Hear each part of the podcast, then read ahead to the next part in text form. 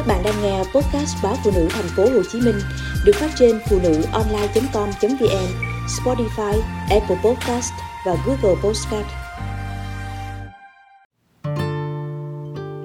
Nước mắt lấy chồng giàu Tiệc sinh nhật tròn 40 tuổi của chị được tổ chức ở một nhà hàng lớn trung tâm Sài Gòn. Cả tầng lầu được bài trí sang trọng, phủ sắc hồng pastel ngọt ngào mà chị yêu thích đây cũng là màu hoa hồng. Anh hay tặng chị lúc mới yêu.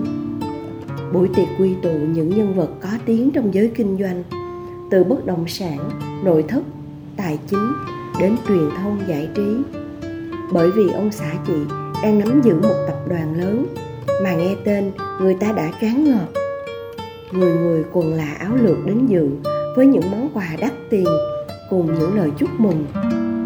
Chị đứng trên sân khấu lớn nhìn bạn bè tự nhiên, hai dòng nước mắt chảy dài. Ai cũng nghĩ chị khóc vì hạnh phúc, nhưng thật ra, đó là nỗi niềm khổ đau chất chồng bấy lâu bất giác chị không kìm được. Anh và chị đến với nhau khi chị là một người đẹp có tiếng, còn anh đã có sự nghiệp kinh doanh thành công. Ngày chị lên xe hoa, có biết bao nhiêu bạn bè xuất xoa nhưng đám cưới chỉ là khởi đầu cho những thử thách trong hôn nhân. Ngày mai, họ không biết rằng mình thành hay bại, thắng hay thua trong canh bạc này. Sau đám cưới, chị trở thành giám đốc một công ty truyền thông do anh đổ vốn.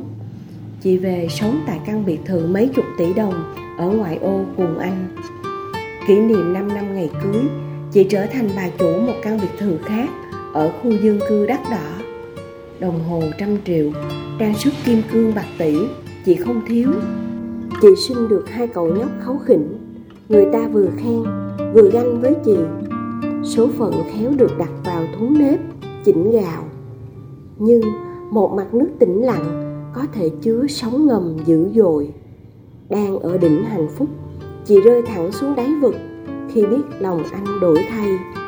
Anh ít về nhà, than thở công việc quá nhiều, đi công tác liên tục một lần nọ, người ta phát hiện anh qua đêm với một người đẹp. Cô gái này, anh từng giới thiệu với chị là em gái nuôi.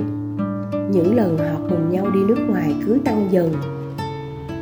Anh vẫn tròn trách nhiệm với con, nhưng anh đối với chị thì không còn như xưa nữa. Gia đình có một khoảng lạnh lẽo vô hình mà chỉ chị thấy được. Lũ trẻ còn quá nhỏ để cảm nhận được những chuyện đó phần vì thương con, phần vì công việc của cả hai phụ thuộc vào cuộc hôn nhân này. Chị chọn im lặng. Cũng có những đêm anh ngủ lại ở nhà, nhưng chị có cảm giác bên cạnh chị đã là một người khác. Chị nhớ người xưa qua những cánh hoa hồng màu pastel, qua bài hát ngày xưa anh chị thường hay nghe. Có lúc chị giật mình trong giấc ngủ, tự hỏi nỗi đau đó là thật hay không? Ngày sinh nhật chị, anh đến sớm. Nhưng sau đó, cô em gái nuôi của anh cũng tới dự. Chị cười tươi, dẫu lòng tan nát.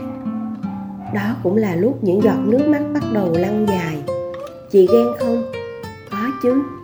Nhưng chị không cho phép mình được hành xử theo bản năng. Tết năm nay, anh ở nhà với chị và các con được ba ngày. Ngày thứ tư anh bay vội ra đà nẵng. Chị không hỏi, nhưng biết anh đi đâu, tìm ai. Nhiều phụ nữ mắc kẹt trong bi kịch, họ thấy được nỗi khổ, nhưng không tìm được đường hoặc chẳng muốn thoát khổ. Lấy chồng giàu, chị được một cuộc sống đủ đầy. Dù điều đó đang tỷ lệ nghịch với hạnh phúc, chị nhận. Nhưng chị đâu dám chọn lại một cuộc đời khác.